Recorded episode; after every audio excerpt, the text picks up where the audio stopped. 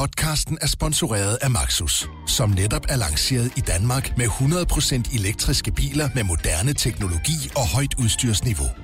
Find din forhandler på maxus-danmark.dk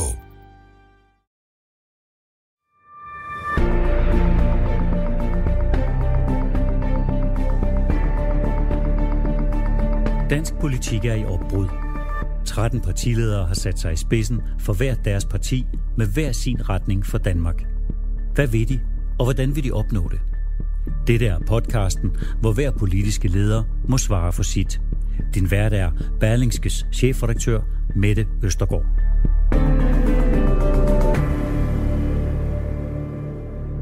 Velkommen til Mød partilederen. I denne udgave skal vi tale med en mand, som gennem lang tid har arbejdet for at bevæge sig ind på midten af dansk politik.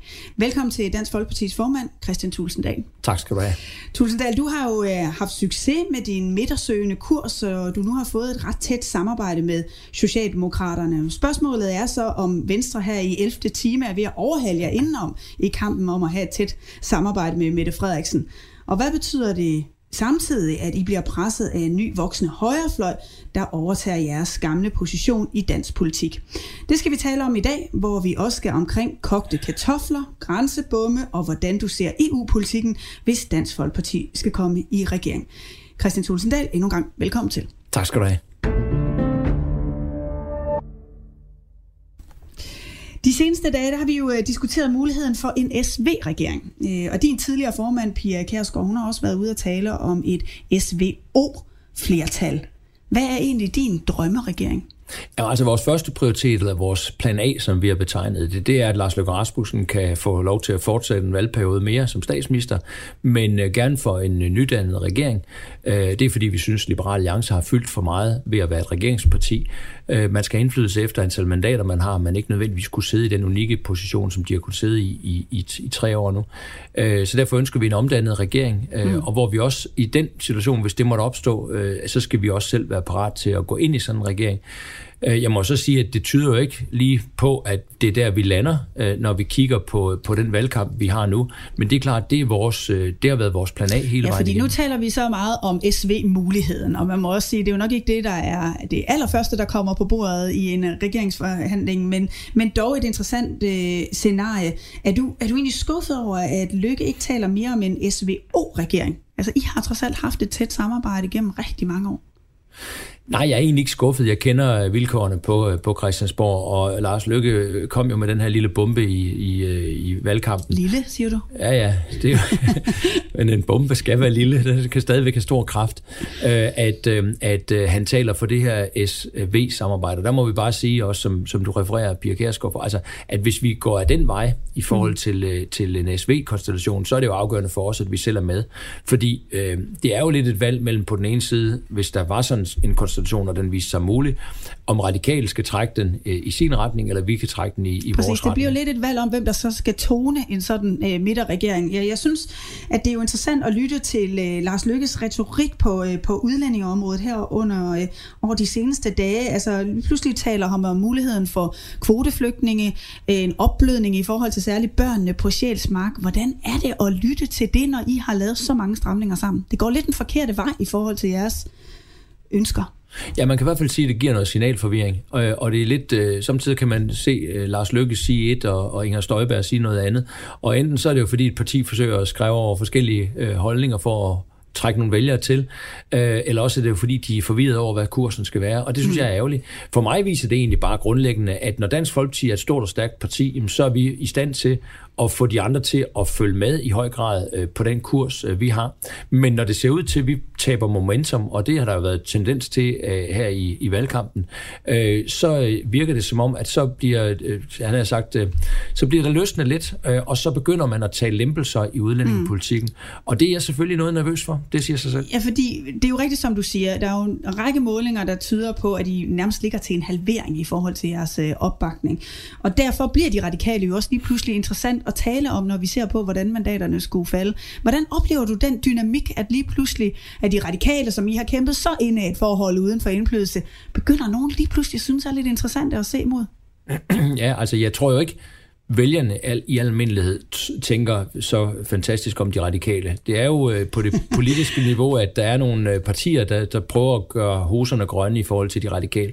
Øh, mm. Og det kan jo give den samme situation, som vi har set ved tidligere, altså bare fra 2011 til 2015, hvor de radikale jo igen sad øh, ved magten og, og kunne diktere. Og Morten Østergaard, som jeg jo selvfølgelig har nogle dueller med også her i valgkampen, han er jo glad for de lempelser, der skete fra 2011 til 2015, og han har jo gjort det klart også for, over for Mette Frederiksen, at hvis hans mandater bliver afgørende, jamen så skal for eksempel paradigmeskiftet, som vi har arbejdet meget med, altså man skal vende hjem, når muligheden er for det, og genopbygge sit fædreland, det skal rulles tilbage igen. Mm. Øh, så han har jo sat nogle meget klare markader på, hvor han vil have indflydelsen, hvis han får mandaterne til.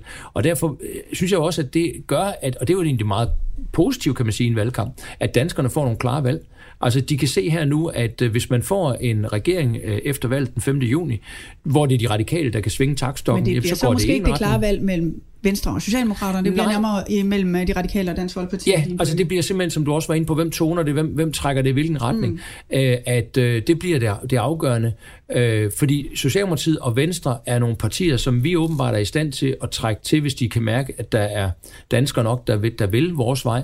Men hvis det begynder at slippe os af hende, ja, så er de også parat til at søge over øh, mod nogle andre, Helt, som trækker dem i en anden retning. Hele den her diskussion, og som jeg nærmest øh, vil kalde en genoplivning af midten i dansk politik, den opstår jo også, fordi Lars Løkke tager meget klar afstand for de nye højrefløjspartier, som den her valgkamp også har budt på, altså nye borgerlige og stram kurs. Hvad synes du egentlig om, at han så øh, tydeligt lægger afstand til de partier? Jamen det synes jeg sådan set er okay, fordi øh, jeg har jo altid bekendt mig til øh, demokrati og folkestyre og den måde, vi arbejder på i Danmark. Og vi, en af grundene til, at jeg tror, at det fungerer mange, at mange ting har fungeret godt i Danmark, det er jo, at vi er et samarbejdende folkestyre. Så vi har en respekt for, at dem, der bliver valgt ind på Christiansborg på en valgdag, jamen de, der er ikke nogen, der får flertal alene, og derfor så handler det om at samarbejde og indgå kompromiser. Og så handler det om, hvor, hvor god er du, altså hvor dygtig er du til at få de andre trukket i din retning. Det er det afgørende. Men, Men et af ultimative krav, hvordan man går til den opgave, noget andet vel, er det substantielle. Altså jeg tænker, I har også talt om et opgør for konventionerne. Martin Henriksen har talt om, at grundloven kun bør være for danskerne. Altså er der ikke nogen ting, som du tænker, det kunne man godt blive enige med enten nye borgerlige eller om? Jo, men der, der er to ting i det her. Det ene, det er selvfølgelig det politiske indhold, hvor der er øh, bestemt steder, hvor for eksempel stramkurs, synes jeg, går øh, helt ud af, af dansen. Altså, hvor de, hvor de undergraver religionsfriheden og, og vil øh, deportere folk ud af landet og sådan noget. Altså, på en, altså det, det, der, må jeg, der følger jeg altså ikke med. Og vi kommer ikke ud i noget, sådan noget overbuds øh, politik i valgkampen, hvor så siger de noget, og så skal vi ud og matche det og sådan noget. Så mm. vi står, Dansk Folkeparti står for det, som danskerne kender os for, og den måde at arbejde på, som vi har gjort i overvis. Og det vil vi også gøre efter øh, 5. juni, og det gør vi upåvirket af, at der kommer andre ind, der byder sig til. Og så må vi på valgdagen gøre op, hvor mange vil støtte dem. Men det, jeg synes, er det, altså grunden til, at jeg synes, det er okay, man, man diskuterer det også i forhold til det, du spurgte til med Lars Løkke Rasmussen, det er jo, at hvis, altså spiller du på spillepladen, eller gør du ikke?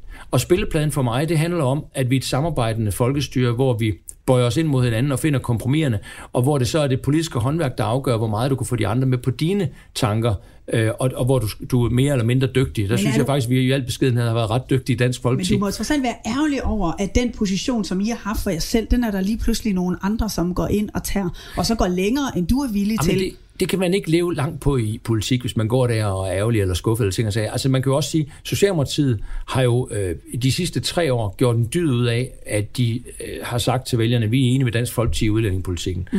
Øh, og, øh, og nu må vi jo, øh, det kan være, der kommer en, en situation efter 5. juni, hvor vi får det testet, om de så også er parat til at stå fast på det, eller de Men i virkeligheden så prøver Lars Løkke lige at kile sig ind på den position. Du men må trods alt føle lidt presset på begge sider her. Jo, men, men du kan jo også omvendt sige, at hvis man er i politik på grund af det politiske, det man er drevet af, så er det jo ikke dårligt at få overbevist andre om, at du faktisk har ret. Altså det er jo sådan lidt paradoxalt, hvis man skulle ære sig over, at man faktisk kan overbevise andre partier om, at man har ret, og så skulle man sige... Så skal vælgerne jo så bare vide, at det er, at jeg, de skal stemme på. Det er vel det, der Det afgørende for mig, det er, om vi får leveret den politiske vare. Det, når jeg er ængstelig ved det her valg, så er det mest fordi Socialdemokratiet for eksempel siger til vælgerne, stem på os, fordi I får det samme udlændingepolitik, som hvis I stemte på Dansk Folkeparti. Hvis man så ikke får det, fordi Socialdemokratiet giver efter for de radikale, for Alternativet, for Enhedslisten, så sidder danskerne tilbage med en lang næse. Og det er langt vigtigere end min forfængelighed i forhold til, hvor mange stemmer Dansk Folkeparti får. Så lad os prøve at tale lidt om noget, som er det, I gerne vil. Øh, lad os tale om udlændingepolitikken, og om paradigmeskiftet. Det var jo en kronjuvel, som I fik vedtaget øh, tidligere på året af regeringen, og Socialdemokraterne har jo så endda øh, tilsluttet sig.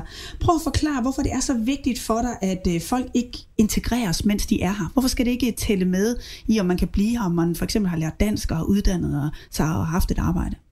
Altså, jeg har hele mit politiske liv kæmpet for at få skilt flygtningepolitik og indvandringspolitik ad. Jeg har følt, at en af øh, de udfordringer, vi har haft i det danske samfund, det er, at vi i, i årtier har mixet de der to ting sammen. Så hvis man kom som flygtning eller familiesamført til en flygtning, så gik man med det samme i gang med at gøre vedkommende til en indvandrer. Øh, og, og så måtte man jo prøve at se, om man fik det bedste ud af det. Det har man i mange situationer desværre ikke fået, fordi vi jo har en, desværre mange for eksempel ikke-vestlige indvandrerkvinder, der ikke er i arbejde og sådan ting. Vi har kæmpe store problemer. Men jeg har forsøgt at skille de her ting ad, fordi jeg mener virkelig, at flygtningepolitik bør handle om at hjælpe mennesker i nød, mens de ikke kan være deres hjemland. Men jeg mener, at det bør være en retlig, men også en moralsk forpligtelse, at når der så er mulighed for, at man vender hjem til sit hjemland, så gør man det også, og med til at genopbygge sit fædreland. Men det her er vel ikke kun et spørgsmål om om, øh, om, om flygtninge og integration eller udlændinge, som skal blive her. Det er vel også et spørgsmål om, hvordan man ser på integrationen, og hvor stor en effekt den skal have for den sammenhængskraft, der er i Danmark. Altså, hvis man kigger på antallet af kriminelle udlændinge, tror du, der kommer færre kriminelle udlændinge af, at de ikke uddanner sig eller i arbejde, mens de er her. Nej, men det vi jo fandt ud af med paradigmeskiftet, det var jo lige præcis, at vi prøvede at slå bro over den der kløft, og sagde, at, at det der gamle princip om, at hvis du uddanner dig eller tager arbejde, så skal det tælle med, så du får lov til at blive hængende i Danmark, selvom du, der egentlig er fred i dit hjemland, og du godt kunne vende hjem. Det var det, vi forsøgte at gøre op med, med paradigmeskiftet, eller har gjort op med, og siger, jamen du kan sådan set godt tage en uddannelse, du kan sådan set godt køre gaffeltruk ned på, på virksomheden, men det betyder ikke, at du så får en, en, en bedre ret end andre til så at blive i det danske samfund hvis du ellers kan vende hjem. Altså, du har stadigvæk en forpligtelse til at vende hjem, og det synes jeg, det er, det er afgørende. Jeg har ikke noget imod, at folk, der er her, øh, de laver noget. Tværtimod, jeg synes, det er godt. Det er... Så du synes også, det er positivt, at, at kurven for, hvor mange der uddanner sig, og hvor mange der kommer i arbejde, faktisk er ja, stigende? Jeg, jeg, jeg ønsker faktisk ikke, at folk skal have det skidt. Jeg ønsker faktisk, jeg, jeg, har det, jeg har faktisk ikke noget imod, at folk har det godt, mens de er her. Men det afgørende for mig, det er, at hvis du kører den gaffeltruk ned på, på, på virksomheden, at så er det ikke sådan, at så har du pludselig fået en eksklusiv ret til at blive det danske samfund, i stedet for at tage hjem og genopbygge dit, dit eget samfund. For det mener jeg, at man har en forpligtelse til. Og det her det er jo to diskussioner, Men kunne der ikke være nogle af de kræfter, som vi faktisk godt kunne have brug for i det jo, danske samfund? Jo, jo, jo, men jeg synes faktisk ikke, det er det væsentlige. Jeg synes, det her det handler om, hvordan sørger man for, at Syrien for eksempel bliver et sted, hvor syrerne kan leve.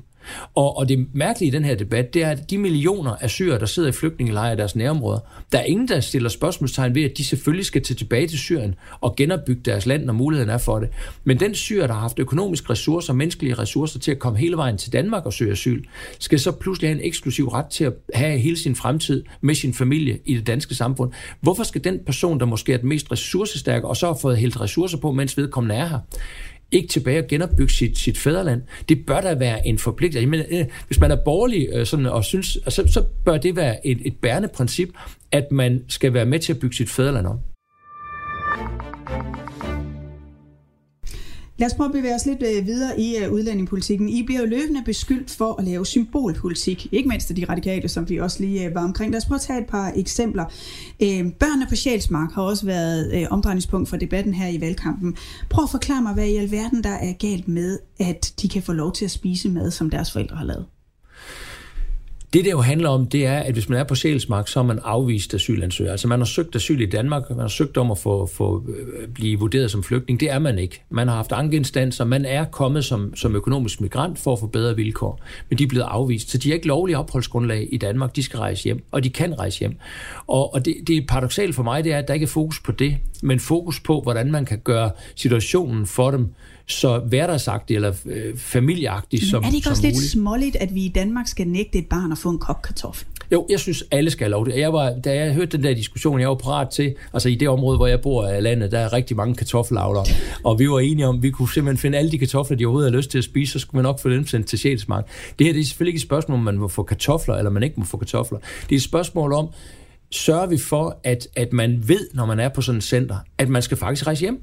Mm. Og, og det er klart, hvis man, hvis man får det indtryk, at man vil, og specielt bruge børnene foran sig, til at man så kan få gjort danskerne øh, bløde i knæene, så man får nogle mere og, og mere naturlige, øh, altså hverdagsagtige forhold, jamen så vil man jo selvfølgelig, øh, fordi det er jo langt Det handler bedre... det bare om at gøre folk bløde i knæene. Handler det ikke om, at altså, er der ikke en nedre grænse for, hvordan vi skal behandle børn, som er i Danmark? Jo, og så er det jo et spørgsmål om selvfølgelig, om der er børn, der simpelthen må tvangsfjernes fra deres forældre, hvis det... Men jeg mener bare, hvad, hvad, skal, hvad i verden Så det tænker du er mere af løsningen? Jeg, jeg synes i hvert fald ikke, at man som forældre, som afvist asylansøger, skal kunne bruge sine børn i et spil for at kunne få ophold i Danmark, når man ikke har noget at gøre her. Og jeg synes, fokus i langt højere grad Men burde tror du, være de bruger på... det i et spil? Tror du ikke bare, at de gerne vil have en ordentlig hverdag for deres børn? Jeg tror, at de gerne vil blive i Danmark. Jeg tror jeg virkelig, og det kan jeg jo godt forstå. Det er jo ikke sådan, jeg ikke forstår, at det danske velfærdssamfund er rare at leve i, og børnene vokser op i osv. Jeg, jeg, det er jo ikke sådan, jeg ikke forstår forældrene, at de gerne vil blive i Danmark.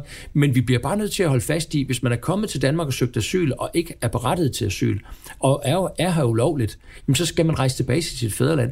Og der må man ikke have en situation, hvor hvis du så har børn, så kan du i virkeligheden bruge, synes jeg jo, misbruge børnene øh, til i virkeligheden alligevel at få fundet en vej ind i det danske samfund.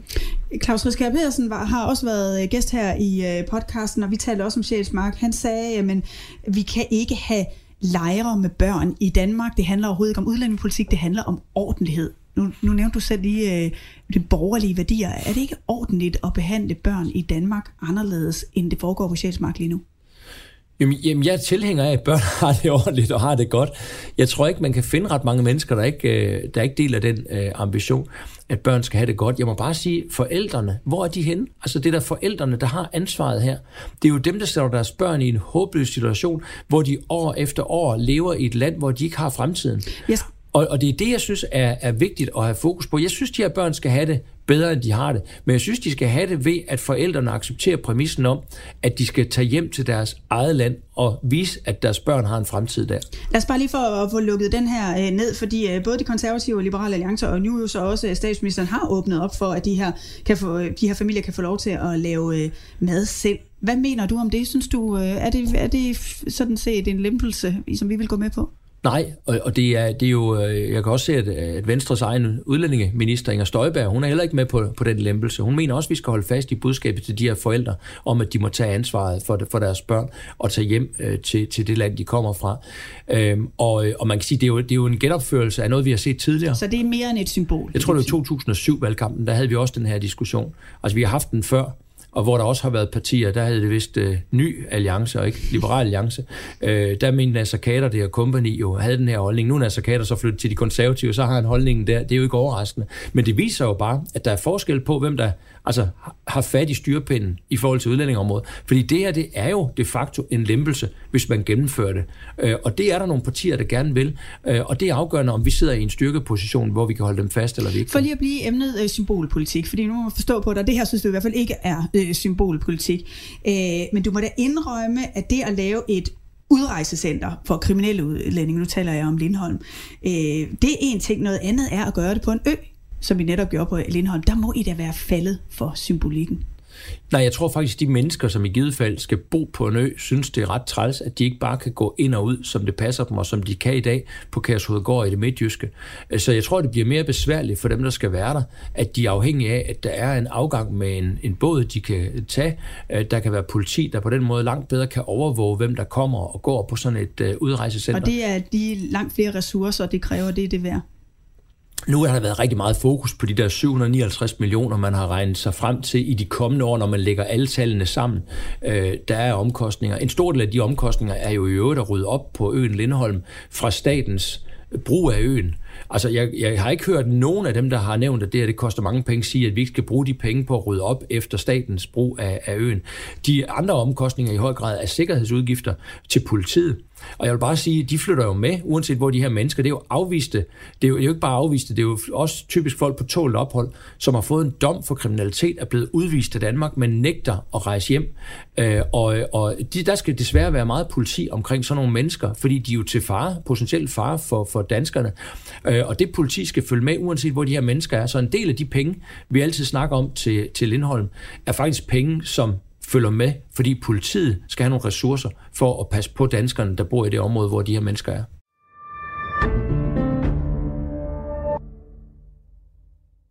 Der er også nogen, der vil mene, at det er symbolpolitik med den øh, permanente bevogtning af Danmarks grænser. Øh, og nu har Venstre så lige øh, præsenteret et udspil, hvor de lægger op til en permanent grænsekontrol. Det må der så endelig være en melding fra statsministeren, som du bifalder. Jamen det gør jeg også. Jeg synes, det er dejligt, at Venstre melder sig ind i øh, kampen for permanent grænsekontrol. Jeg må sige, det, er jo, det, er jo, det er jo en, var jo en af de ting, der gjorde, at vi ikke gik i regeringen i 2015 efter valget dengang.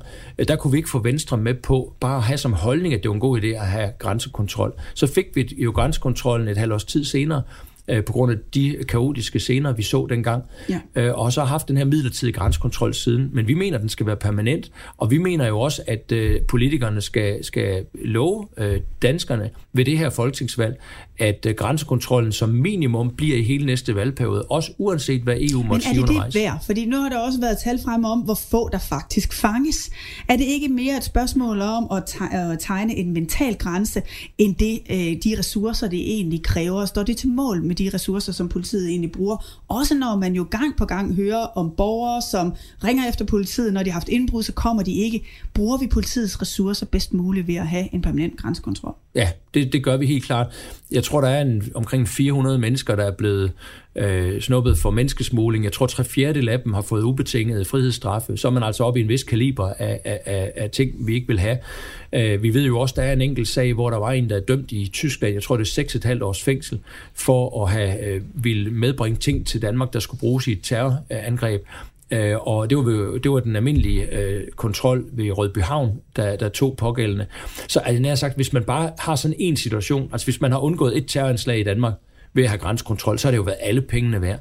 Så, så jeg synes, det er svært andet end at nå frem til, at det er en god idé, vi har grænsekontrol. Men det må så kræve nogle andre ressourcer til politiet, hvis de opgaver, de i øvrigt har rundt omkring i landet, vil skal opretholdes. Ja, altså selvfølgelig gør det det, og, og vi har jo også øh, sat os for i den her periode, der er gået de seneste år, at vi har fået flere optaget på, øh, på politiuddannelsen, fordi selvfølgelig skal der uddannes flere politibetjente til de opgaver, der er.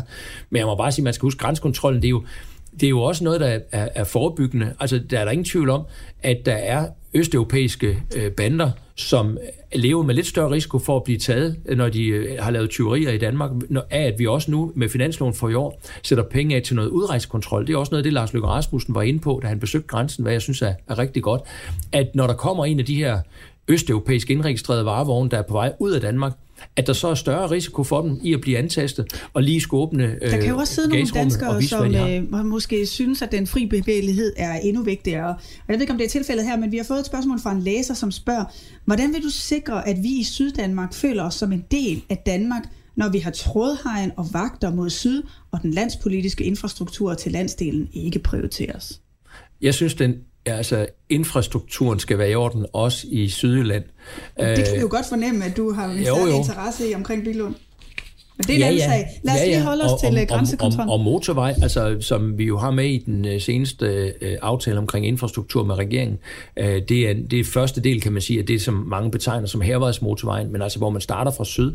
Uh, og, og det er, der er også diskussioner om... Men det billede, der bliver tegnet her af, hvordan skal vi være en del af Danmark, bliver der spurgt om, når vi har trådhegn mod syd og vagter? Ja, altså nu bor jeg jo selv i Region Syddanmark, så mm. ja, selvom det er den nordlige del af, af regionen, så ved jeg, altså jeg er jo rigtig, jeg bor der selv, jeg kommer jo selv i regionen som det, det mest naturlige for mig, så der er jo rigtig mange danskere i, lige præcis i den egen af Danmark, der faktisk sætter rigtig meget pris på grænsekontrol. Det er et af de områder af Danmark, hvor når man måler på det, så er der største opbakning til, at vi, vi har grænsekontrol. Og det er jo fordi, man lever jo i en situation, hvor man faktisk også er nationalt bevidst og hvor man jo også, og så kan du sige øh, symbol, øh, det er jo også, en, at have en grænse er selvfølgelig også et symbol på, at her starter og slutter kongeriget. Øh, og det er der der mange i, i Sønderjylland og i, i Syddanmark, der er meget bevidst om. Og så tror jeg, at de fleste også har noteret sig, at de fleste tysker, der for eksempel kommer på ferie i Danmark, når de bliver spurgt, så er deres svar jo også, at de synes, at det der med, at der er grænsekontrol, det faktisk er en okay ting. Fordi det emmer af, at det er et land, der gerne vil have styr på tingene, kontrol over tingene, og også have styr på, hvem der kommer ind i landet. Og det er ikke noget, folk, der kommer til vores land, de er kede af. I hvert fald ikke de lovlydige, og det er dem, jeg sætter pris på. Og dermed så er vi øh, nået videre her i podcasten. Vi skal til vores ja-nej-runde.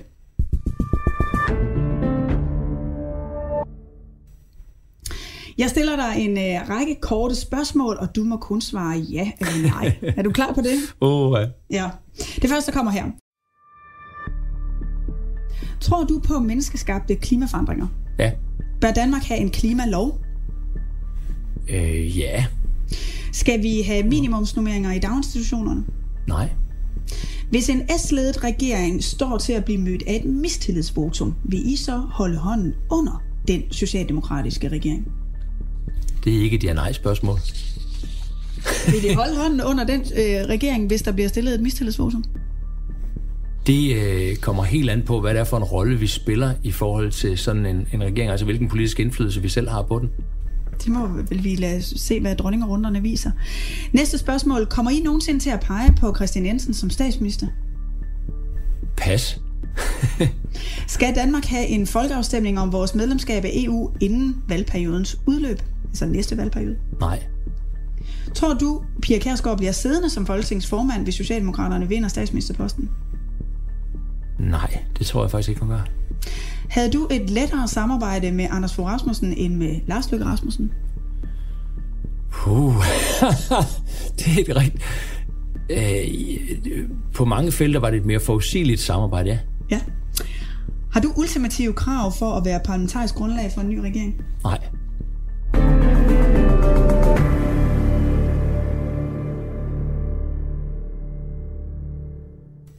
Og dermed nåede vi igennem øh, ja-nej-runden. Og det så var slemt. næsten uh, ramt med ja og nej hele vejen, ikke? Næsten, Ja, nej, hele vejen igennem. Godt. Lad os uh, bevæge os videre til at tale om den økonomiske politik. Dansk Folkeparti har medvirket til en stribe økonomiske reformer, som har øget arbejdsudbuddet. Skal uh, vi blive ved med at have fokus på reformer, som vi gerne vil have flere ud og arbejde? Nej, jeg tror, fokus skal være lidt anderledes. Øh, Det skal være mere fokuseret på, hvordan vi får alle med, fordi vi stadigvæk har folk, der står uden for arbejdsmarkedet og, og faktisk bliver syge og dårlige og er stress og jag og ting og sager og, og føler, sig, øh, føler ikke med, de, de er med på holdet. Og der skal vi som samfund blive bedre til at sikre, at de er med på holdet. Der, hvor der kommer et større udbud af arbejdskraft, det er i høj grad i forhold til seniorer, Øh, både på grund af de reformer, der er lavet, men her handler det om, at vi får sikret, at selvom du egentlig har ret til at gå på pension, så er der rigtig mange, der gerne vil blive ved.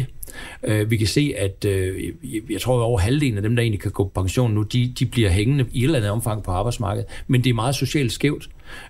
Hvis vi kunne få nogle flere grupper, øh, i, på, altså, der har været i arbejde til at, at kunne blive ved øh, af egen lyst og vilje, så ligger der en, en lille guldgruppe for, for Danmark i forhold til det.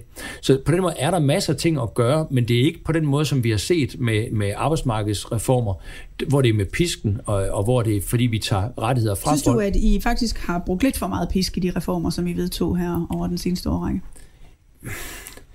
Øhm, ja, altså man kan sige, at indfasningen på nogle felter har måske været for hård for nogen. Altså mm. der, der, hvor det er kommet øh, lidt for hurtigt. Altså jeg kan godt lide, at når man, når man, øh, når man får frataget nogle muligheder, så, det, så skal folk have et ordentligt varsel.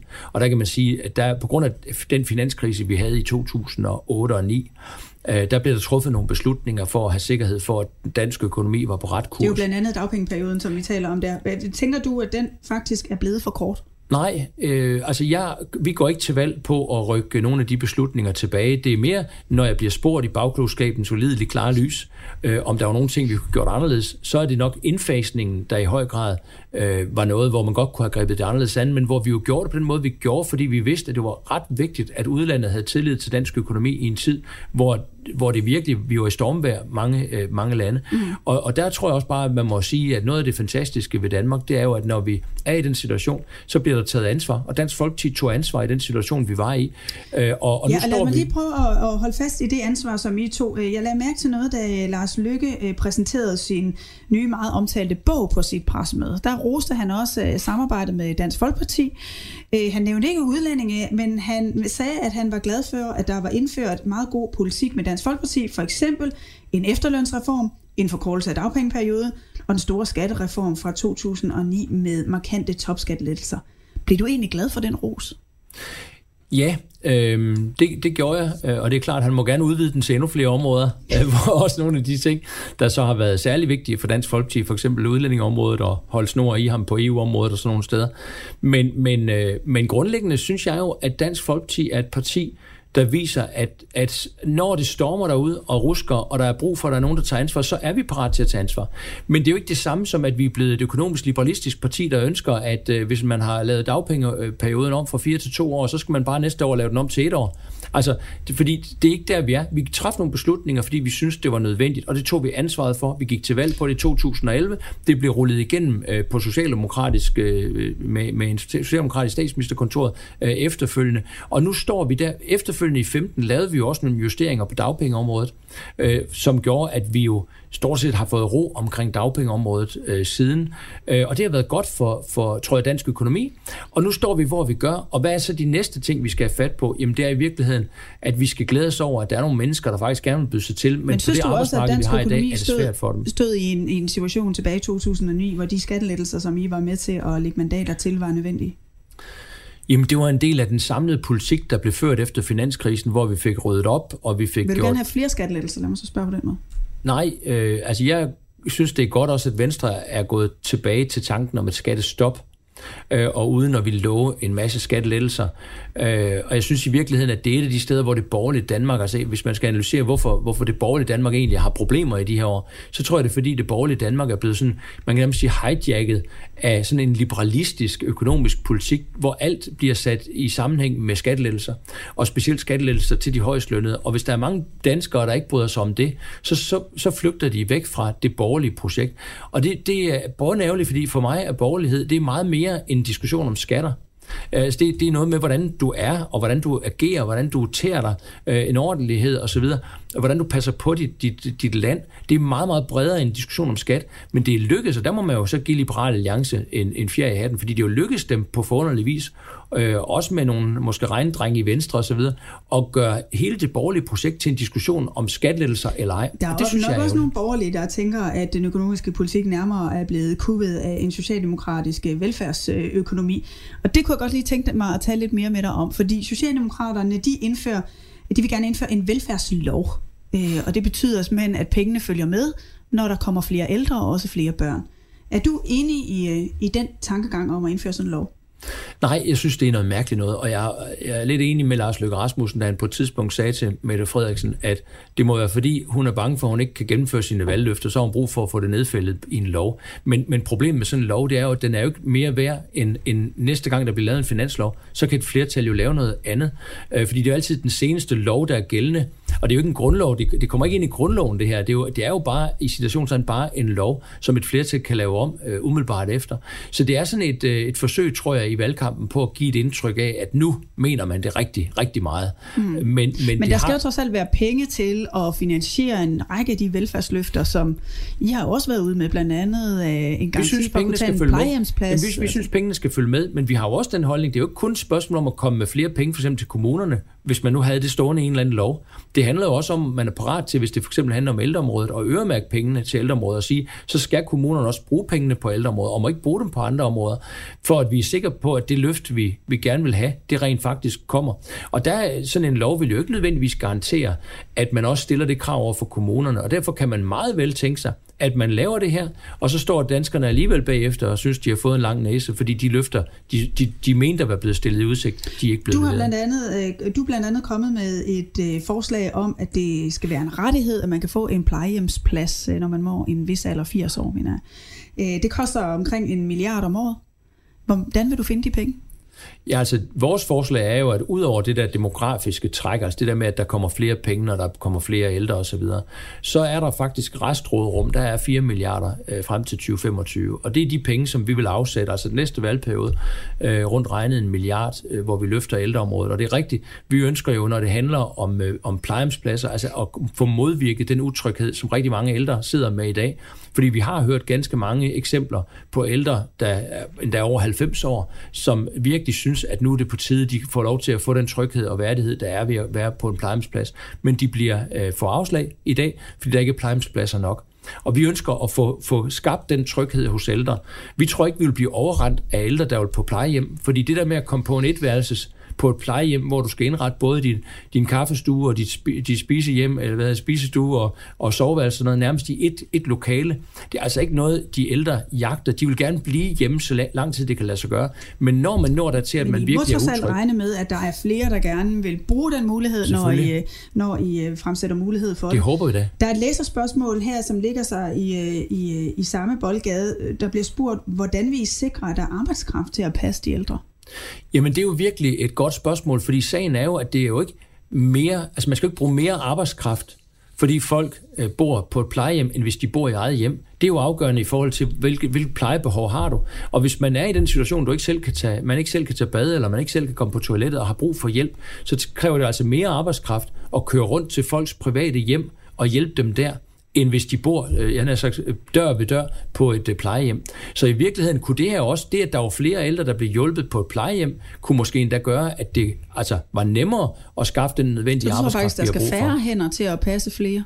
Skal det forstå sådan? Nej, altså det bliver, vi kommer til at skulle bruge flere i ældreplejen de kommende år, fordi der kommer flere ældre, også markant Og flere over spørgsmålet er så, 80 hvordan du vil sikre den arbejdskraft. Jamen det vil jeg blandt andet sikre ved, at jeg først og fremmest vil beholde dem, der er, og så vil jeg uddanne flere socioassistenter blandt andet, øh, som vi kan bruge på pleje. Men det handler jo også om at gøre unge interesserede i at arbejde på det her område. Jeg tror, der er rigtig mange unge, der vælger alle mulige andre retninger, fordi de tænker, at det er for nedslidende og for hårdt at arbejde i ældreplejen. Vi skal gøre det til sådan et, et område, hvor man tænker, det er et godt sted at arbejde, og det kan vi jo blandt andet gøre ved, at du også har nogle plejehjem, hvor der er liv og glade dage. For mig gør det ikke noget, at der også sidder nogen, der kan synge med på fællessangen, der faktisk kan synge højt, og så er der nogen, der ikke rigtig har så mange kræfter tilbage. Jamen, de er der, men nyder så, at der er fælles sang stadigvæk. Og, og det der med plejehjem, hvor der er liv og glade dage, og der sker noget, det gør jo også, at det er attraktive arbejdspladser for, for flere unge at søge ind på.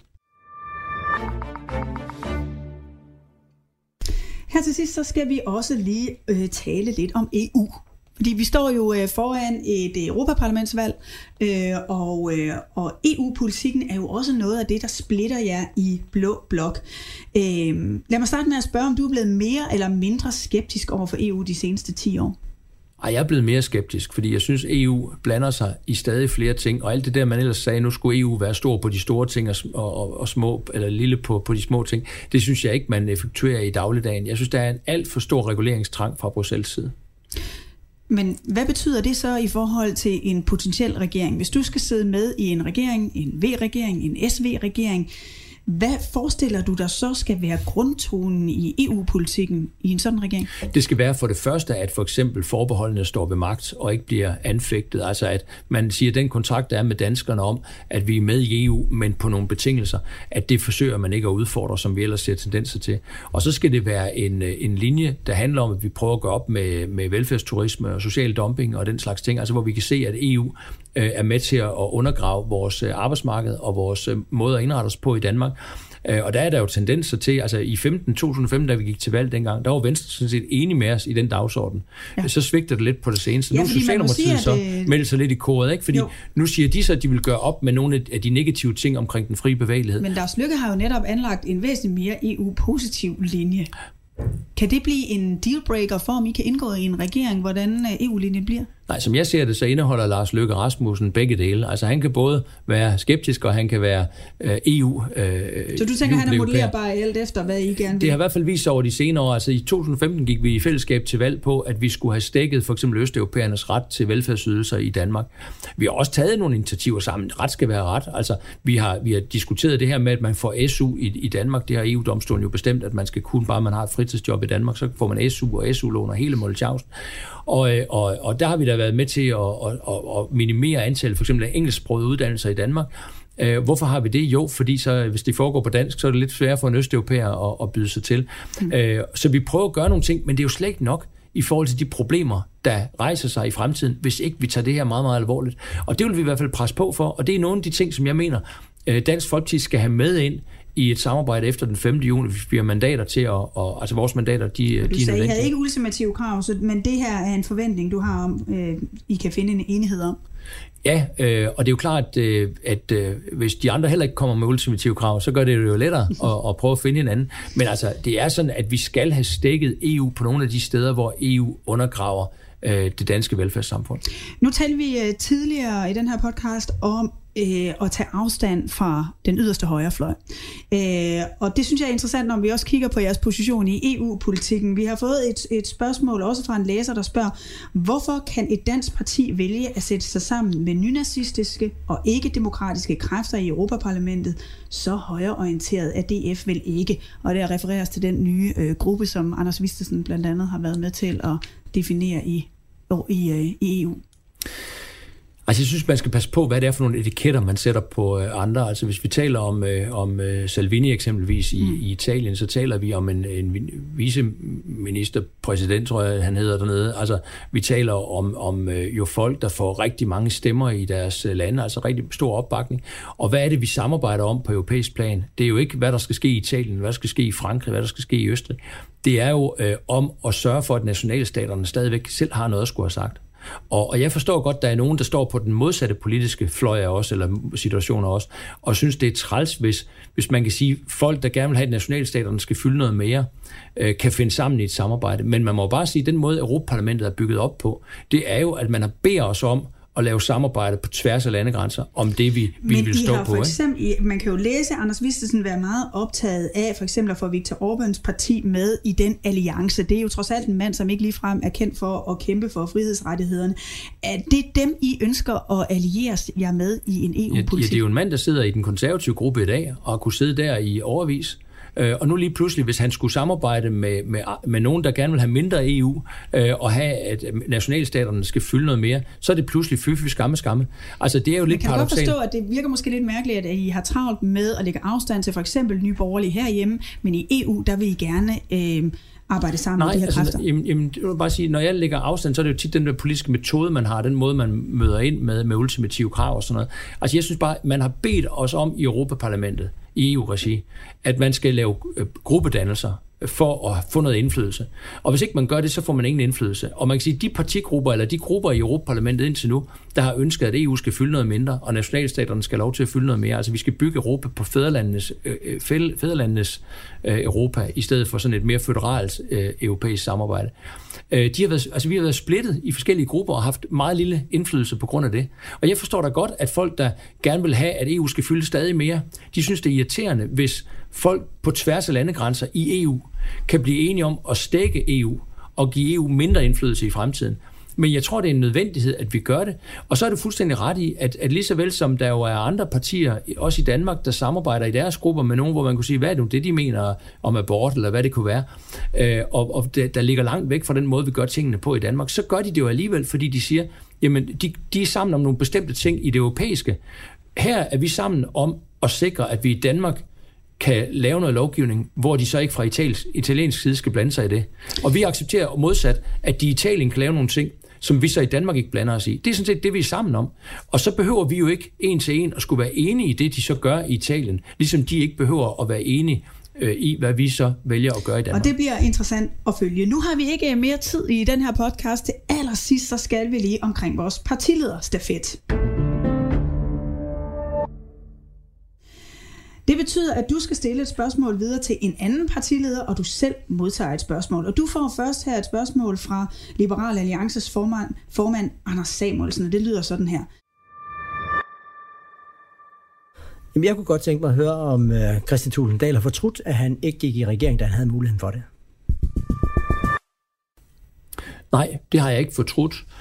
Øh, faktisk ikke, ikke fortrudt et sekund, fordi øh, jeg mener, at vi har fået placeret Dansk Folkeparti i en situation, hvor vi har fået større indflydelse de sidste tre år, end hvis vi var gået i regering på det regeringsgrundlag, som vi havde en mulighed for øh, at komme i regering på. Øh, hvis vi var gået i regering dengang på det regeringsgrundlag, så havde vi stået i den samme situation, som SF gjorde i 2011, hvor vi med rette var blevet beskyldt for at løbe fra vores valgløfter i en iver efter at komme ind til regeringstaburetterne. Men nu er I klar til at indtræde i regeringen. Skal man også forstå det sådan?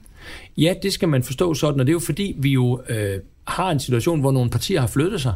Altså i 2015, der havde vi Helle thorning Schmidt siden som statsminister, og vi havde, jeg tror, jeg har sagt nogle gange, at jeg havde vist været kvarter i statsministeriet, mens hun havde været der.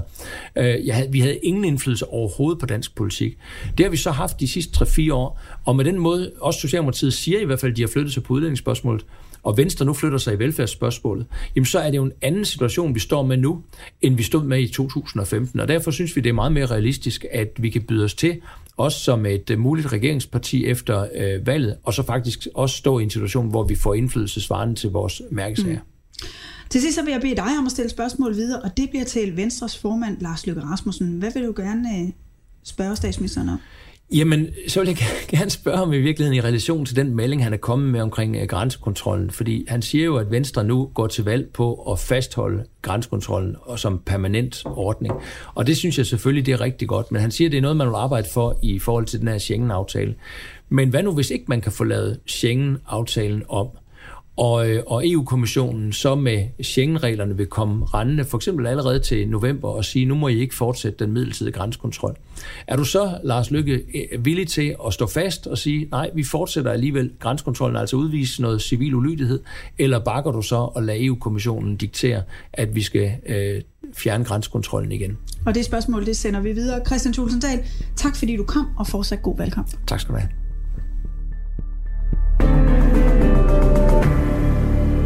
Mød partilederen. En podcast udgivet af Berlingske.